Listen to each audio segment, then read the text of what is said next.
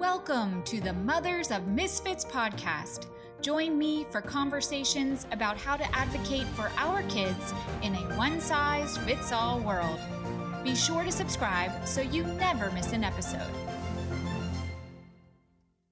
Okay, today I have with me Amanda Yarger.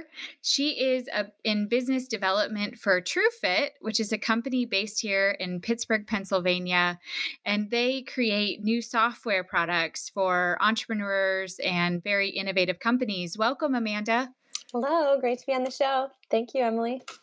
I am so glad you are here today for so many reasons. And also, full disclosure, Amanda is an amazing friend. uh, and I get the pleasure of interacting with her regularly, both personally and professionally. And her husband is a collaborator on some projects with me. So I get to be um, sort of a pseudo Yarger family member yep. a lot of times. We're all family now. yeah, yeah, exactly. So Amanda has such an interesting and important story to share with all of us. And I have to say, it couldn't be more well-timed because mm-hmm. at the moment of recording this podcast episode, we are talking remotely because we are, as many of us are, um, in our homes right now. We are quarantined because of coronavirus, and we're on the front end, sadly, of what will continue to be a really serious global pandemic.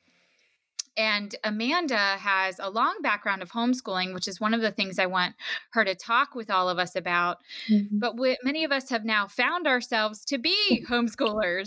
And I'm in that group. So I'm navigating very new territory and trying to be the best homeschooler um, I can be.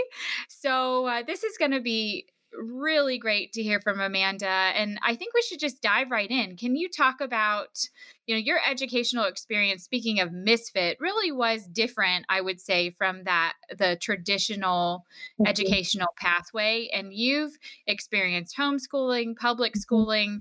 You took uh, gap years after high school and then went into college, and, and you've even remained a misfit in your career. But I'm sure we'll get into all that. But let's just start with your homeschooling experience. What was that like, and why were you homeschooled? Sure. So my parents, I tease them that they're always ahead of the trend, but mostly just because they very much like to do their own thing. Both of them super bright. Neither went to college. Both hated school. And as I learn more about the work that you do, Emily, I realize they are both fiercely independent. They need autonomy.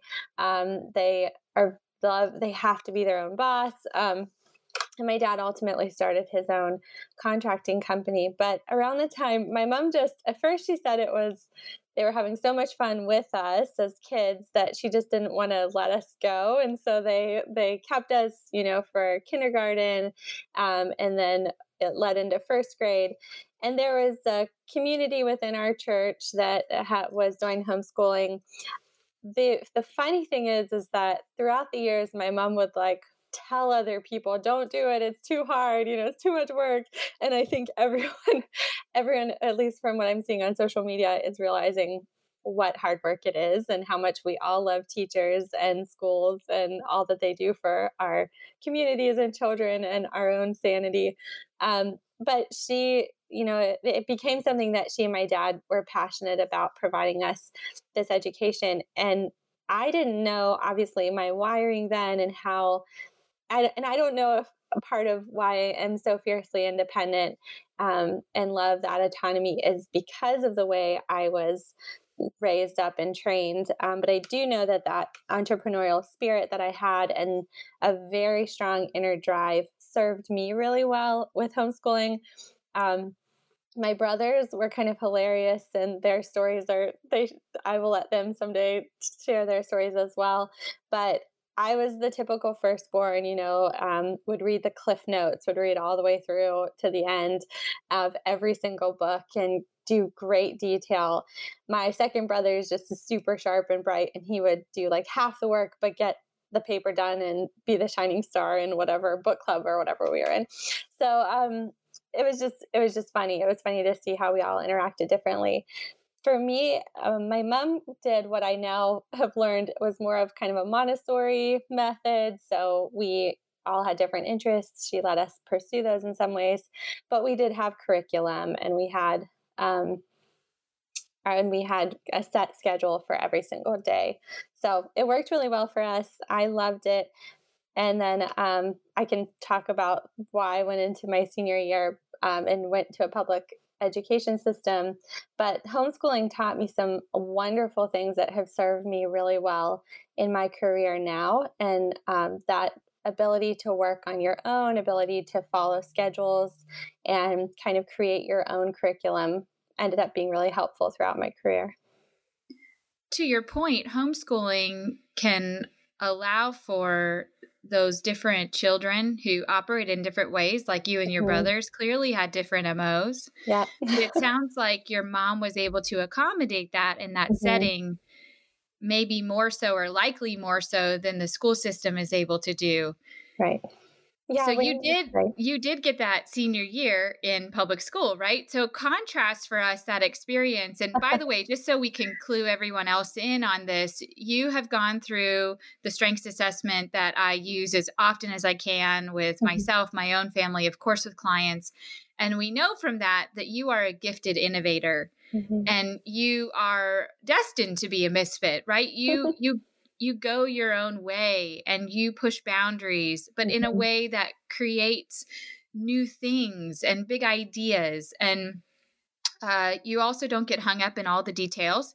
You don't need rigid systems in process. Mm-hmm. And uh, you're not the one to go fix the copy machine per se, right? You imagine solutions and mm-hmm. um, picture how things work.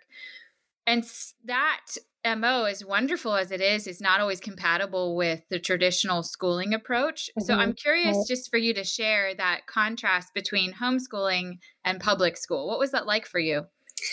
So with homeschooling, I had, you know, obviously more time to spend at the end of the day doing the, the subjects that I love. So I love art and reading and did tons of both of those, but you still have to take a test at the end of every year, the same assessment that they take in the schools. And so you have to be proficient, hopefully excelling in uh, all of the different areas, math, science, et cetera. Um, but even that was really interesting in that when I was homeschooled, you, you built your own path to get to that end and test. Um, within the school system, they had a path built for you and you followed it and you all went on the same path. Um, that was tricky for me when I, trans- so I, you know, as a, as a, an eleventh grader, I have always had a deep faith, a very real relationship with the Lord. And I had been praying for friends and my community. And I, I truly had a burden to go to my school and share my faith in some way, shape, or form. And so I, you know, talked to my parents and they eventually relented and they kind of were like, well, why? Like, you love your life. And I said, yeah, I love my life, but I, you know, I want to share my faith. I want to, to engage in the community in that way. Um, so I, So the the biggest challenge for me with the school system was the time. So when I was homeschooled, I could start at nine, get through all of my work by three, and then you're done. There's no commuting on the bus. There's no, you know, there aren't these strange classes. And the other challenge was, and I read so many books, like between the different periods, you have this, this like twenty minutes of downtime of walking and waiting and teachers starting class. So that was challenging for me because I felt I, I don't do well with inefficiency. I'm like, oh, let's just be done. Like, I want to be home. We're done.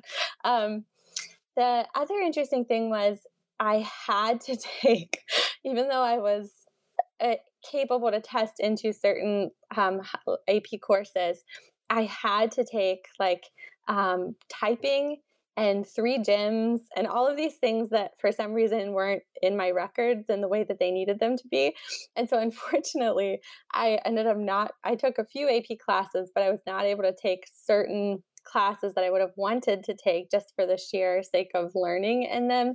Um, and I found that to be kind of funny. It was like, you have to You check off the, the gym box three more times. So, um, and so that was tricky for me. And of course, again, I like to break inefficient systems and like fix them and innovate. And, um, And then I, the thing I did love, which we did a lot uh, with homeschooling that was, I guess, similar, is even more access to all their extracurricular things. I tease my mom because we were never home when we were homeschooled. She had us in, I think, every club, and we were very, very social and truly, you know, involved in a million different things. And so public, the public school system was similar, and you did a lot of different clubs if you wanted to. You could kind of make your own experience as challenging or as calm as you wanted to. And I always, you know, my husband teases me that I have to have multiple jobs, which is serving me well during coronavirus, because I have um, often worked at home with our kids, and it's not easy to do a full week of that because you're working three jobs and it's exhausting.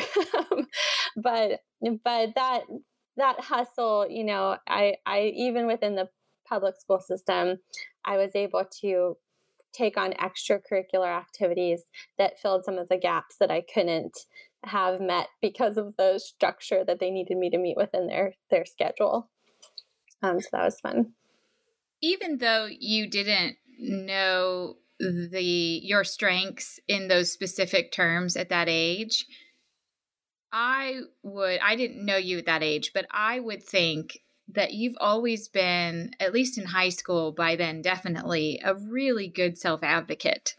Mm. And I've heard you talk about the uh, uh, your confidence as a family, mm. and how you kind of joke about that. Mm-hmm. So can you talk about that family trend? And even yeah. now it's a little bit of a joke, but yeah. in all seriousness, your parents clearly did a good job mm-hmm. of whatever they were doing to raise you and in schooling, instilling this confidence that wasn't based on the situation around you. Mm-hmm. And though I'm, I'm sure there was humility there too, because mm-hmm. I, I know enough of the values of your family to know that was a part of it. So it wasn't arrogance, but how did that confidence really serve you in those times where you would go into a new situation and you na- you had to advocate for yourself? Mm-hmm. Yeah, it's oh, so my husband calls it the Griffith confidence, because um, it's it's funny, and all of all of my my brothers' um, spouses and my husband have like threatened to form a support group because we're we're all so confident about every decision, you know, that we come to them with, um, but.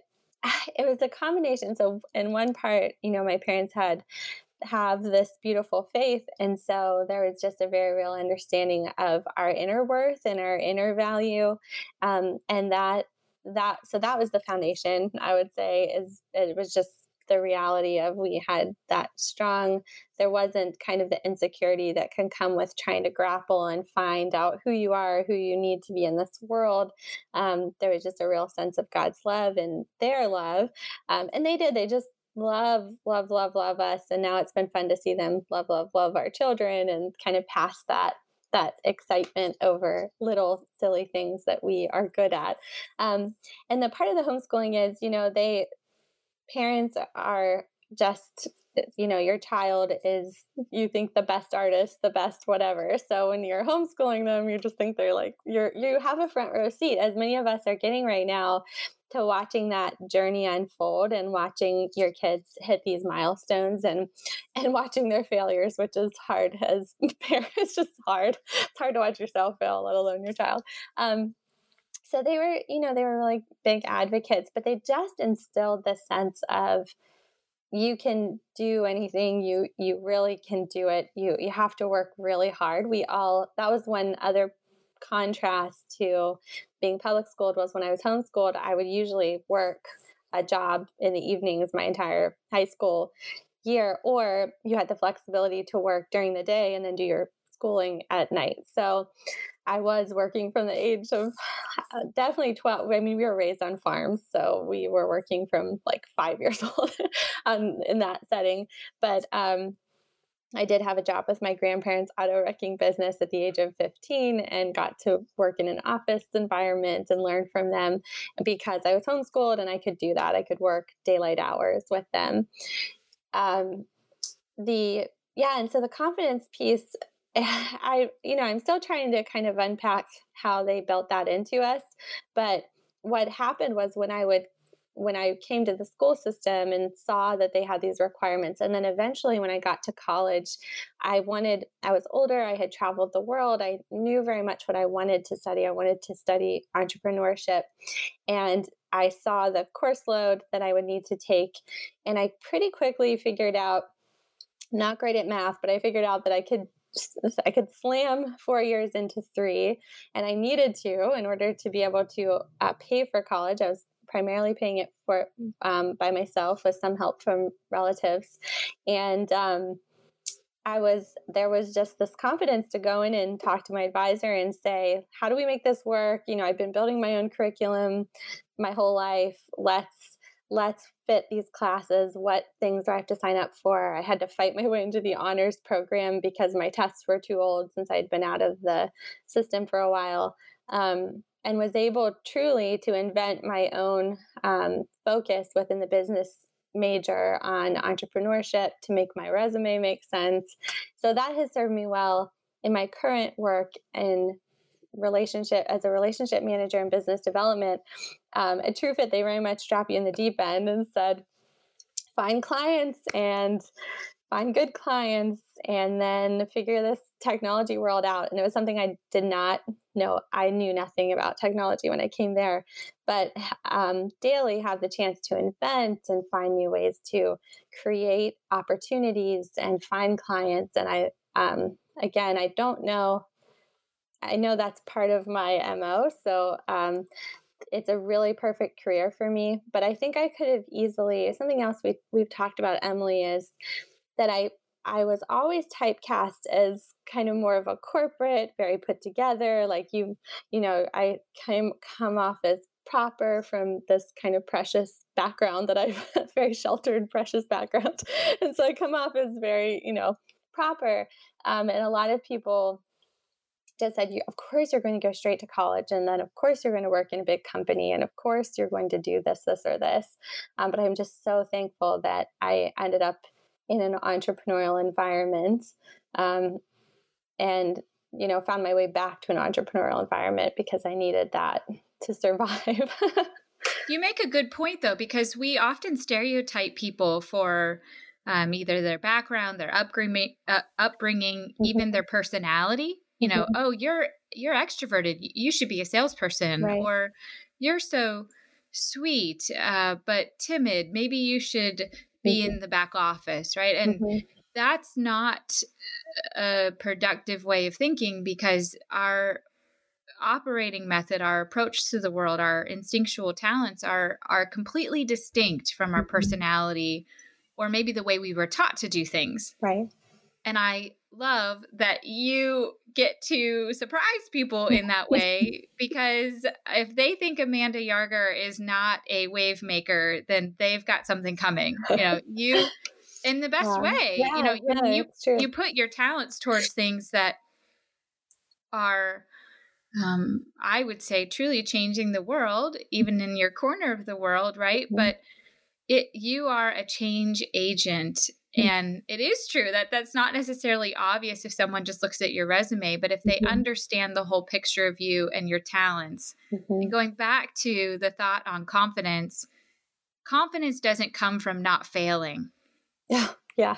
Confidence comes yeah. from a belief that we inherently have something to contribute. Like you mm-hmm. talked about, that self-worth, that value that's independent of whether we succeed or fail. Mm-hmm.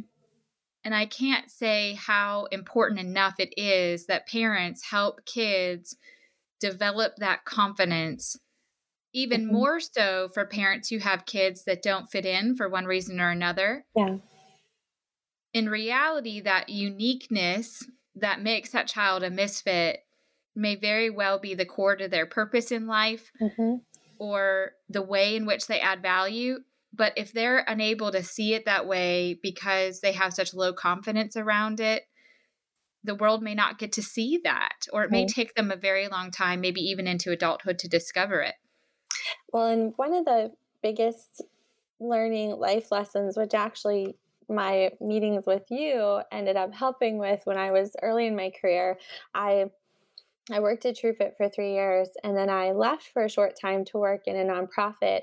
And ironically, even though I left thinking I would have more flexibility and maybe a better fit, because it's something I cared, still care very much about, they match recent college graduates with jobs in the Pittsburgh region. They're building character into students. Um, the work that I ended up doing there was more administrative, which is not uh, my wiring. That's not something that I, I struggle to find, you know, life in that kind of work in ways that other people thrive in it. And and um, it was more repetitive. So there was a very set cadence and schedule. And then the organization as a whole is very much around shaping kind of a corporate um, student and for success.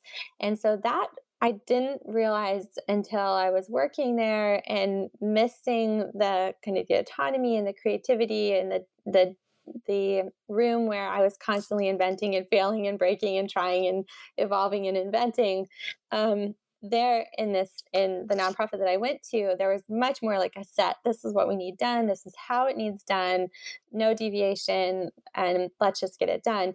And so it was excellent. Um, but it was more of a top down kind of corporate structure, even within a small organization. And so that's something I think to be, to watch for in your kids. Um, You know, again, my parents were very, I'm very, very close with my parents. And so they kind of watched me struggle in that and feel exhausted by it. And I, but I couldn't put my finger on it because I should have been loving it. I should have been alive and thrilled and passionate about my work. Um, but instead I was exhausted and frustrated. And I started to feel very much that I was a failure in my career. Um, and then I, at some point during my first time with a TrueFit, I had taken an assessment of Colby with you and we had talked. Um, and so at some point in feeling frustration and having some opportunities to leave, leave the nonprofit and then go back into tech, I pulled out that assessment and some others that I had taken and tried to say, like, who am I and why am I struggling? Why do I hate this, this situation? Um, I love the people and I love the cause, but I'm something about the way I am working is not, I'm not feeling alive. And so whenever I looked at my Colby and some, just kind of my, my passions, I realized that I needed that autonomy. I needed to essentially have my own business, which is what you do in sales. And I loved the diversity of clients we work with at TrueFit. I loved the the challenge and the complexity and just the ever-evolving landscape of technology. So that was something I remembered thinking I would, felt so alive in that job. And so thankfully, as you know, timing and life happens, they ended up having an opening and I went back to TrueFit and it has just been fun. It has just been a really wonderful season. Um, Definitely challenging. It is extremely hard. You know, sales is extremely hard. Um, and your and technology never stops changing, but it's so life-giving and it doesn't feel like work. It feels just like a fun challenge that I get to go and do. I hear that all the time from parents where they say, I just want my kids to be happy. Mm-hmm. And so hearing you say that, you know, it's challenging, which we hope work is also that, yeah. But it's fun. Right. And I know that the folks listening want that for their kids mm-hmm. and admire the fact that you fought for it and you fought for doing it in your own way. What would you say to parents who just had their son or daughter come up to them and say, hey, mom and dad, I don't think I'm cut out for college, or I'm not cut out for corporate America? Yeah, it's, uh, it's so tricky. So I did do a three-year Uh, two two years and nine months of of nonprofit overseas missions work in almost every continent, uh, at starting at the age of eighteen. My parents, again, did not.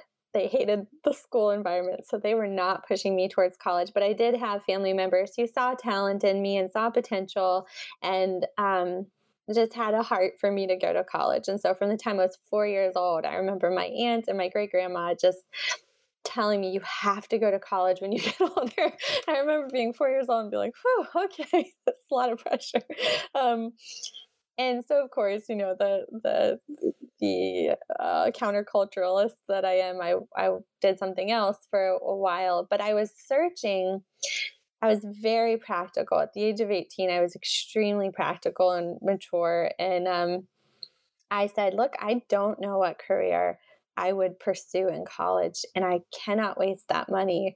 And I don't have that money, for one thing. I can't spend that money if I don't know what I'm supposed to go for. I'd much rather, you know, find a career first. And I had been working with my dad's contracting company, roofing. And so I was making really good money there. So it was kind of like, I, you know, I have this buffer, and if I, if it's about money, I can do that more. I like, I liked doing it. Um, And a friend just called out at me and said, hey, you love, like, I've never seen, I haven't seen someone so passionate about their faith. There's this missions organization. I ended up traveling, you know, to Mongolia and China and Africa, and my poor parents were, it was a, it was a rough, you know, experience to have your, your child disappear for three years all over the world in dangerous places. But in Africa, one of the last countries I traveled to, I had just gotten to a point of leadership. I was leading a team. It was a wonderful mission, really hard, but wonderful experience. And I worked with a nonprofit called Hands at Work that teaches, um, that invests loans in entrepreneurs through the local churches and trains up entrepreneurs and gives them a way to start a business and lift their families and their communities out of poverty. And I had been working in so many nonprofits that had tried so many different things for three years at that point. And I said, this makes sense to me. You know, my whole family are, they're all entrepreneurs. This model makes sense. It's a way to empower people and not make them feel like they're the object of charity, but let them truly lift themselves out of poverty. And so at the same time, you know, God very much put on my heart, and I went kicking and screaming to apply to college when I got back to the States. And I, you know, I kind of just said, I'm not going to get in. I don't, it's been so long. I'm like, it's been three years. Um, got into Geneva College and then had an opportunity to study international business there, and ultimately now work with companies who are inventing new things in every industry, with a company who has a real passion to build software that makes the world better. Um, so the through line I can now see as I look back, but for my parents, it would have been really scary. You know, if they had this, if they were diehard college or bust, that would have been a brutal three-year detour. um, and it was hard on them for other reasons. But um, thankfully, they they saw that gift and passion in me, and they saw that I, they knew I was very driven. I was, you know, working and acquiring skills and learning leadership lessons that serve me so much even now. Um, so none of it was a waste of time. So I think my big advice would be, if they were saying, like, I just want to sit on your couch and watch Netflix for three years, that's one thing. Um, if they're, if they have a, if they have found a program or a leadership something, or they want to start their own business, um, my husband and I are setting aside money for our kids so that they can either go to college right away, or they could start a company, or they could do something similar to what I did. Um, but we're not going to tie them to a set path that we want for them. We are going to require that they be responsible with that. Um, but we know enough about ourselves to know that if they're anything like us, they won't follow kind of a set traditional track.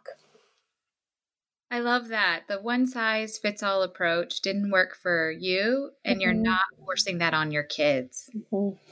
Which and they it, may decide to go straight to college, and that's fine.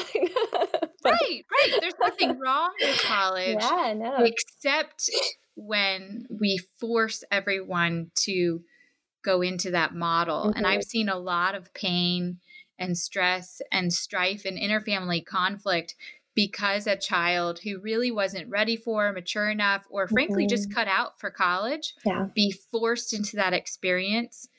To your point, that was a really expensive exercise mm-hmm. for someone who may or may not have gotten value out of it, or right. might have even become bitter because of it. Right. I love that you can speak to both sides. You did mm-hmm. the not college right away, and you did do life experiences. You did not just a gap year, but three years. Mm-hmm. Then you went to college. And I, you know, I think a lot of parents worry about this gap year concept mm-hmm. because they're afraid maybe they'll never go back to college, and maybe mm-hmm. they won't, you yeah. know, maybe, maybe that happens, but you're a neat example of how that made your experiences in college even better, and then your career experiences even better. Right. And it comes back to that confidence. Yeah, yeah. Yeah, that confidence and just a sense of drive. Like I did have one, I had one career coach say, a career development officer at college say, you are so driven, you will make the wrong career work. And so I think that's something to watch for in your, you know, your oldest child, your type A's, that they could be so driven that they would make the wrong career work.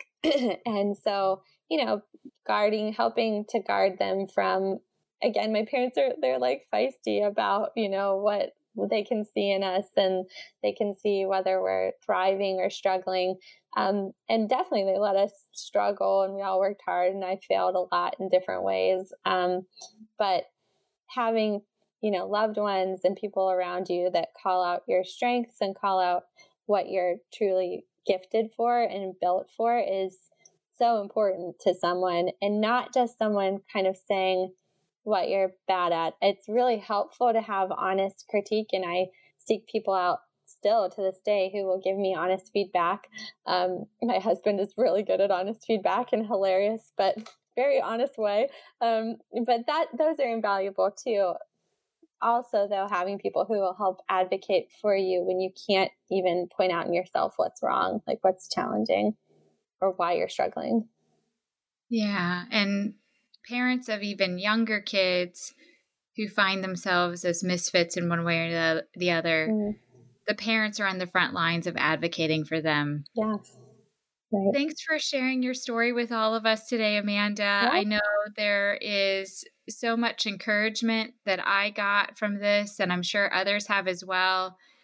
And just neat little practical strategies of how to not only raise our kids, but encourage them to move through their educational and then career path in a way that best fits them. Yeah. I'm so excited. I Yeah, always happy to talk to people about what they're trying to figure out with their kids. Thanks for joining us for this episode of the Mothers of Misfits podcast. Make sure to subscribe so you never miss an episode. We also invite you to visit us at mothers of misfits dot com.